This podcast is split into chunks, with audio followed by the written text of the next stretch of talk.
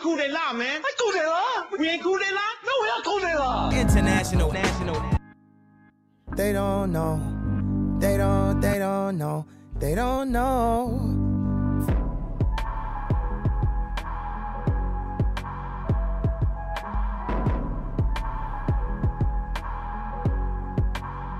I'm a deadbeat cousin. I hate family reunions. So I listened to your guys' conversation. I've heard you talk about Curtis Stowe for months and years, and I mean, you know, a long time. The way that you talk, and I do not mean to belittle you or your, and it actually kind of was the larger, like, your enamorment. That's not a word I know, but your enamorment with street culture. And then, like, specifically as it relates to Curtis, you talk about Curtis Snow like he is Malcolm X, and we just don't know it yet. And I'm not saying, no, being dead serious. I'm not saying that he isn't. I mean, I don't think he is, but I'm not saying that he isn't. But I'm just like, my thing is, like, I'm trying to understand why, because I'm listening to you talk, and you're like, you should run for president. I'm like, what? I didn't say he should run for president. I was fucking with him. We were talking about he needs to, you know, what I did say. Challenge Trump, yes. He could eliminate Trump. So if you making it sound like I'm saying he should run for president in a legitimate way, none of the people, well, Hillary's legit, but a lot of people running for president are not legit by political standards. What I was saying is Curtis is somebody who can appeal to a base demographic in the same way that Trump can. So while he's not a psychopath who's actually trying to take over the world, he has, in my opinion at least, the potential to speak to people on that same level. So he could be somebody who could balance that energy. That's what I was speaking to him about. But I ain't telling him to run for president. That was a bit of an exaggeration, but, like, that's my point. Like, even what you're saying is ridiculous. Like, you think so? I mean, let's start with their Twitter name. Real Donald Trump, real Curtis Snow. All right, go ahead. What? Damn. The truth does leave people speechless. It's been known to leave people speechless, so we can move on. No. I would like to address your, and I'm sure a lot of other people who really are brave enough to say it to me, but I know you and, you know, my friend for life, you know, basically my brother, Darren, we both had this conversation about, we'll use the word enamorment because I like that you just made up a word, but there's no enamorment. I mean, first of all, there's a respect. It's the same type of respect I have for Jay Z and Larry David. As a filmmaker, listen to me. No, stop. No, I just want to say one thing. I want to say one thing, and I will let you continue with that. Okay. You realize you just said Larry David, Jay Z, and Curtis Stowe, and you do not see the irony of what you're saying. I not only did I say it, I've tweeted, I've printed these words and put them out into the world. I believe them wholeheartedly. I've felt this way since 2012, probably. Like, this is nothing I, you know what I'm saying, question or I'm ashamed of. I'm a writer. You know what I mean? I observe and I value certain types of writing over others. I guess there's a certain value to me in improvisation, there's a certain value to me in authenticity, and there's a certain value to me in versatility. And those three people, they have that in the levels that I value. So it's not really something to be argued about. Like, somebody could like Ta-Nehisi Coates, I don't know how to say his name properly. Somebody could like, you know, whoever as a writer, but Byron Crawford is a great writer. I respect you if you say that, but at the end of the day, I know what writing is, and observing Curb Your Enthusiasm, observing Jay-Z's catalog, and observing Snow on the Bluff, but not just Snow on the Bluff, but I've seen Curtis' process. I mean, he has those same skills of putting words together, and I admire all three of them in similar ways. But again, I want to touch on the street culture thing, because there's no enamorment with it, but there's also a level of responsibility that I feel I have to stay true to who I am. So I'm not, you know who I am, Calvin Joseph, hold on a second. Born in Washington, D.C., raised in New Jersey. You already know, man. But me as a person, the things I've always identified with and been attracted to my entire life, you were around to witness all these awkward stages. I'm not going to, you know, deny or, what would be the word, distance myself even from these things because others don't see them how I do. You know, there are people that understand and see the value of all three of those people and the work that they do. And honestly, like, you know, you can use your influence all types of ways. You can use your voice all types of ways. I'm less concerned with how people use it than with how well they use it, because I can't tell you what to do with your platform or whatever. So there's things about Snow on the Bluff. There's things about Jay Z's lyrics, and there's things about Larry David's, the scenarios that Larry David creates that I don't necessarily agree with in every way on a moral standing. But that's not really why I was put here. You know, it's not my job to like make a judgment on those things. My job is to bring what I have to the table.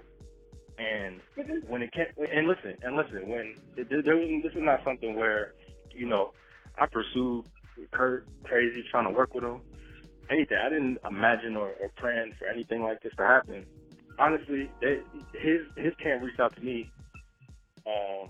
I was just excited for the opportunity, but when I met him, I had a lot of other opportunities, a lot of them.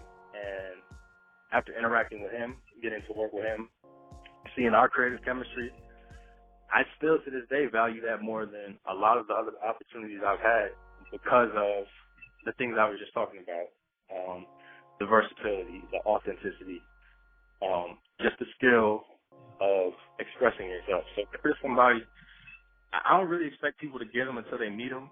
And most of the people I have this conversation with haven't met him, so I'm not really concerned about it. But I've brought a lot of friends to his crib. I've had a lot of long conversations with him and his friends, and like I'm sure of who the dude is, and I'm sure of how it relates to who I am, and I feel like we're going to continue to work. You know what I'm saying? It's not in a huge way. You know, my plans are actually to move forward with a new project after we get this one moving. But for now, I mean, There's nobody I'd rather really lend my energy to, because I still have a lot to learn as a writer. And every time I interact with Kurt, you know, there's new ideas, there's new experiences happening that I value much more than a lot of the opportunities that other people might value. You know, and I'm not trying to get too deep with it, but basically what I want to say is really, it has nothing to do with street culture, because Larry David isn't from the streets, you know. My only true influence that's somewhat street is, you know, my mother. So, and that's Seattle Street, which is a whole different ballgame. So listen. Yeah, my mother's probably the most street influence I had growing up. So it's not something where it's deep, where I'm obsessed with the streets or anything like that. I'm not saying the influence. I'm saying what you gravitate towards. So, for as an example, I will go to your irrational, again, enamorment with Allen Iverson. Allen Iverson. I enjoyed Allen Iverson just as much as anyone else did. I don't think you did. Yes, I did. But as much as anyone else? Yeah, probably more than most. But there's a point at which you have to look and realize, yeah, as much as anyone else, if not more. So, but here's the thing. As much as me or more, this is what I'm getting at. There's words. There's meanings to words. And what you just said doesn't make sense.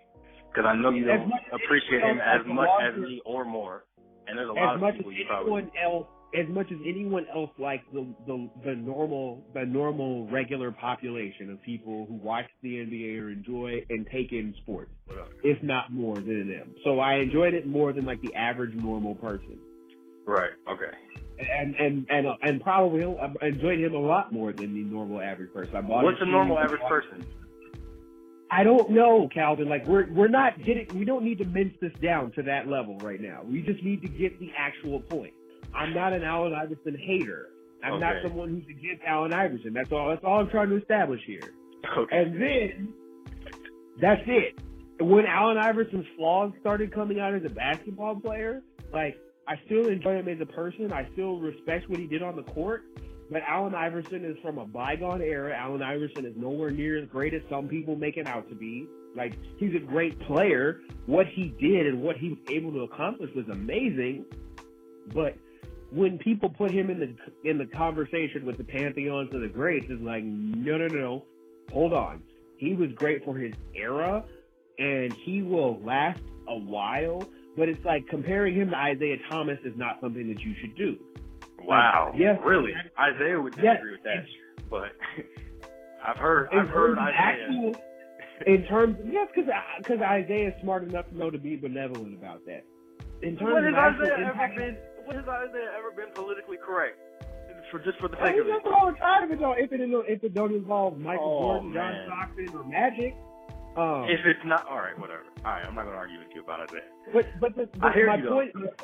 My point is, Allen Iverson's cultural impact was huge, and I cannot dispute that. His cultural impact is still lasting, but his impact on the game and on basketball, not as much as people make it out to be, and that cultural impact has had a place and has a place. But even that is starting to be washed over. So what are you saying, though? What is your point? My point is, those are the sorts of things and people you gravitate to. It's the same with Jay Z. Okay. And that's street. Here's my problem. I'm not saying it's bad, but I'm trying to understand. Okay, I'd like to address these individuals. I'm not done. You're lumping people in. You can't address things individually if I'm not done. Right, go ahead, please. What would be? What's point B? So then there's that, and then that kind of goes into the idea of, if you compare, Isiah Thomas is probably one of the 30 greatest players in the NBA ever. Iverson's in the top 100. I'm not exactly sure where he falls. We're not going to have this conversation. It's not pointless. It has nothing to do with it's not pointless. It's not pointless. It's not pointless. No. There's a difference. Bomani Jones was talking about this the other day. Usually when people get rich, they change. They go up in class. So the guys that they have in the NBA, he was talking about why Steph Curry is such a prevailing superstar right now. And Chris Paul and all of these other guys, younger guys. They or Russell Westbrook. They get money. They try to do things differently. Hold on. Listen. They aspire to be different. They get the money, and then Russell Westbrook's I'm gonna be in the high fashion now because I have money. I want to increase my class. That's high fashion. That's what that is. That's what he does. Yes, he spends thousands of dollars on a single outfit to wear at one time and give it away. That's what he does. That doesn't sound like some street shit. Because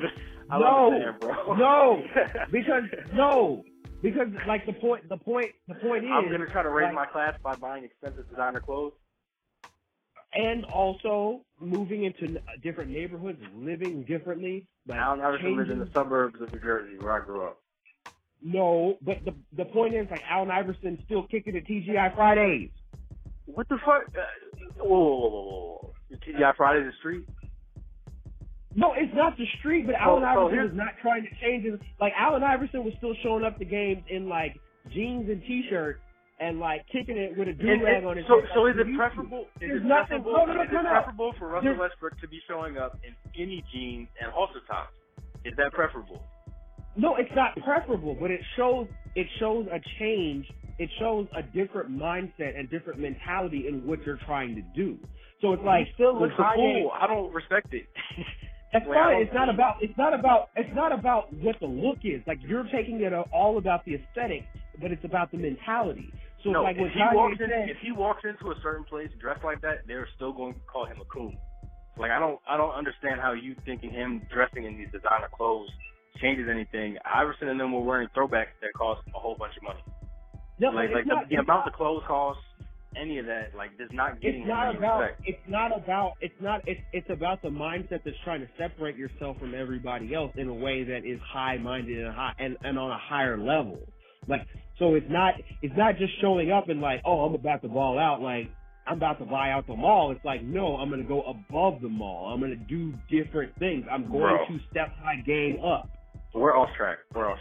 Can I please address? Yeah, Can I please address the thing? Because the thing that you're misunderstanding is, I'm not saying there's anything wrong with enjoying street culture. I'm not saying that there's. Hold on. My issue is even speaking of like street culture in general, as if I have some sort of infatuation with it. I mean, one of the people I just named is a 70-year-old Jewish guy. You know, like there's no difference. And Bill Murray kicked it with the Wu-Tang. What's your point? Like, I'm not. That is my point. That you're separating these two things. That like my infatuation with Iverson. First of all, it was started from it had nothing to do culturally. Like, I wasn't even listening to music like that back then. It had to do with the fact that I lived 30 minutes from Philadelphia, was able to go to games at like 8, 9 years old, and that was my team, and that was the best player on my team. Yes, Calvin. And then as you got older and as you grew into certain things, then it started being about different stuff. What else? Then it started about being about like the cultural impact, what he did, who he was, how he dressed. It's always been. I think you're misunderstanding it. Like, it's always been about basketball. Like, that's where it started. That's where it started. And it's always been about basketball. Listen. The entire career, I wasn't like watching pre-game conferences or post-game press conferences, trying to see, you know, what throwback was being worn or anything, or listening to his album or anything culturally. It was about, that was my favorite player, and I don't even enjoy watching basketball in the same way because of it's the way he played the game. Like, it has nothing to do with street culture. And for that to be used as the reason, to me, it's almost like I don't want to call names, but it's like, it's stupid. Like, it's like some Bill O'Reilly level stupid, Calvin, where you're refusing to. What was your primary hairstyle when you were growing up? Wait. What do you? I'm not even going to answer that. Hold on, Bill. Let me ask you a question, because you were a huge influence for me growing up. So the things that we spoke about, what did we talk about? We talked about rap music, which I think Mr. O'Reilly, might define as street culture. We talked about rap music. We talked about basketball. And I think we talked a lot about girls. So I think those are three things that, you know, any respectable, conservative, upper-class American might consider jigaboo shit. So I don't... Nope. I don't see where you're removing even yourself from this. Like, how are you not influenced by these things? I'm not saying I'm not influenced by them, but I'm also saying that I see more than and above those things. So as do I. I'm not saying that you don't. I'm not saying that you don't. I didn't say that you did. I didn't say that that's the only thing that you did. But what I did say is and what I am saying and will not back down from, is there a certain part of you that, like, there is a certain part of you that is drawn to street culture. That is so offensive because I would like so much bullshit if that were the case. Like, there's so many things that, no, it has nothing to do with that. Like, I'm not just into street shit. I don't just sit around and watch First 48 and listen to Gucci and Migos. Those are not things that excite me. And that has nothing to do with my interest in the things that I do like. Just as much as I like Allen Iverson and Curtis Snow, I like Larry David and Malcolm Gladwell and Bill Simmons. And all of these people to me are in the same circle of genius. It has nothing to do with where they came from. You're missing the point of I'm not missing it. You're not. You don't have a point. You are. You sound like Bill O'Reilly. You're not rooted in anything. You're turning me saying, like, hey, Calvin, there are things that you have an irrational connection to that you make out to be greater than they are. What makes things irrational? Because, again, like, I don't understand what's irrational about me liking Jay Z's music. I think you just agree he's a great writer. Me liking Allen Iverson's game, you just tried to say you like him as much as anybody, although I don't think that's true. Just because I know how words, like the definitions of words, I just don't think that's true. And then thirdly, like all of this, because I'm Bill O'Reilly now. Hold on. Yeah, because you up here talking crazy and, in my opinion, like disparaging yourself in a way. Like these are things you're influenced by as well. You're influenced by Jay Z.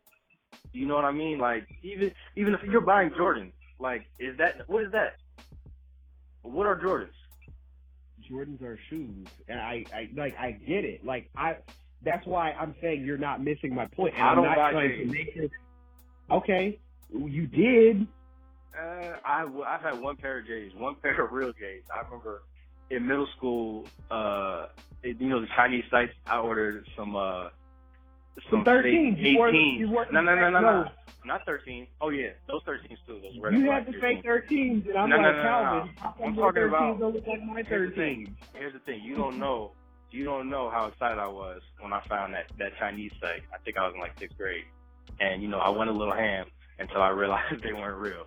But anyway, the only real Jordans I ever owned were some Great Fives, which are just dope shoes, like period. But I'm not giving Michael Jordan money. If we're going to talk about people like, and again, you even give the example of letting money change you. Like, I really don't have much respect for Michael Jordan in the way that I don't have. It's not that I lack respect for him either. It's just like I don't know him as a person, so I can't even talk about how money has changed him. But just on the simple fact of how he's handled his business with Jordan and his clear level of how ruthless of a capitalist he's willing to be.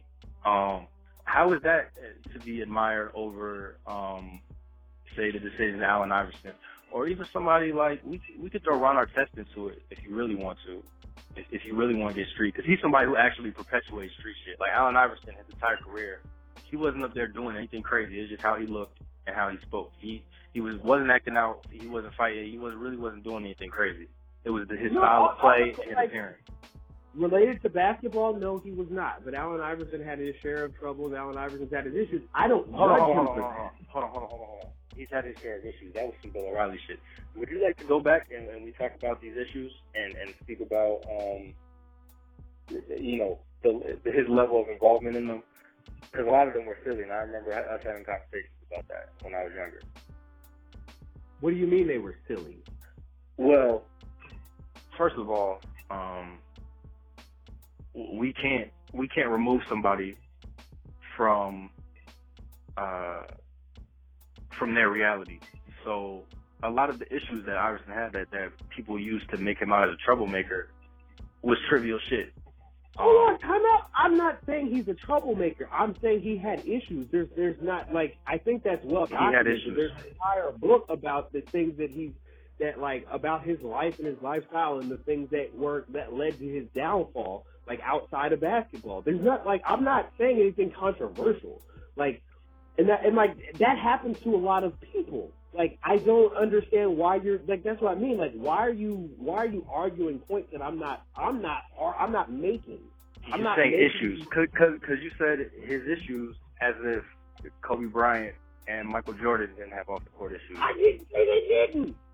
What I'm saying is like so all of this is irrelevant then. Like if everyone has issues, why are we talking about his issues? And again, if you're still not even proving to me where my infatuation with street shit comes in, like I don't, because it just hasn't, it doesn't connect to me. No, because at this point, like there really isn't much. There isn't much point in finishing this conversation. Like no, there honestly isn't. B, it goes to it goes back to what I was saying about Drake. So like if Drake is. There's a way to discuss things with people's consent or with respect to that other person being involved in the conversation. And at this point, like, I don't want to put you, I don't want to put your business out there like that. I don't want to go too deep into personal conversations between the two of us and how I interpreted them. Like, both growing up and over and like as of late, like, or things that have happened to you or me or whatever. Like, I just don't I think that's what I want. That's what I thought this conversation was. No, I'm not grasping what you're getting at. I don't think it needs to be that personal on the podcast level. Like, I just don't. Like, and to me, like, I respect that. Well, let's put it like this.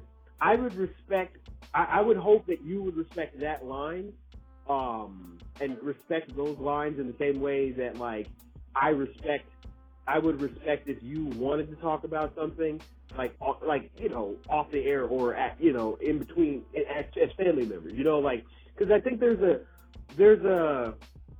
it goes back to how I was raised, at least, and that comes with having our grandmother around all the time, very, very constantly, like, instilling and wrapping me over the head with about a lot of things. And in some ways, like, I think a lot of it is very archaic, and it kind of goes into, like, the thing, or not archaic, but it's just a different generation, which on some levels I very much do appreciate, because I think I have a different level of respect for people and for things that I would not have if I would have grown up, you know, like, even grown up compared to, like, the way that you did, where, like, you saw everyone in the summer, but, like, I saw everyone all the time. So a lot of the things about, like, hey, you know, you act a certain way. If you have a problem with someone or you want to talk about business, you don't talk about business in front of other people. You don't do this. You don't do that. Like, you keep, like, you handle your business, but you handle it, like, in a way that's respectful of everyone that's involved. And I think that's how we should handle things. Well, I agree with that. I respect that. I would like to add, though, I mean, the life I've lived, there's no shame you're about to bring out of me. So I respect that line on one hand. I would like you to elaborate on, I would like you to It's elaborate. Not about shame. But no, the thing is, it's not about shame. It's like, let's say, the best way I could describe it is, there was a situation that happened, and it's not even really that bad. It's actually here we go. This is what we need. What is it? No. I don't need to say what it is. But like where I told a couple of our cousins about something that happened with you in a escapade that you had, and you were very upset about it. You're like, I don't want you telling people about that. I don't want to talk like. And it wasn't wait! Now I want to know. I don't even know what you're talking about now. No, we'll talk about it off air. It's cool. I'm editing this. No, it's not going to go on. But I just want to know now. No. Well, I'll tell you later. It wasn't even that bad, and that's what I mean. Like, and you were really, really hot about it. Really. How old was I, Wesley? How old are you now? I'm 24. 24, so you were 18. Huh? No, I don't know what you're talking about, and I require to know. Like, I don't even know what you're talking about. I need you to tell me. It's really. I'll tell you. I promise I'll tell you. And it's like, and you were really salty about it. You were hot. You're like, I can't believe you told Antoine and Tyrell that. And you were mad. You were really, really mad. Our cousins Antoine and Tyrell, they live in Atlanta. What happened, Wesley? I'll tell you later, because it's like, and you were really, really mad about it. And I'm getting upset now because you will not say it. There is nothing you're going to say that doesn't need to be aired or can't be said, even if it needs to not get aired. Just tell me what you're talking about. No, actually, at this point now, it kind of just illustrates the point of what I'm trying to say. Like, there's just some things, like, you just keep the business together, and, you know, people... But you clearly already spoke of the business. If I was already mad about it, I'm over it. Now I would just like to know what you're talking about, because now I'm just confused. Like, I have no idea what you're talking about at all. Okay, well...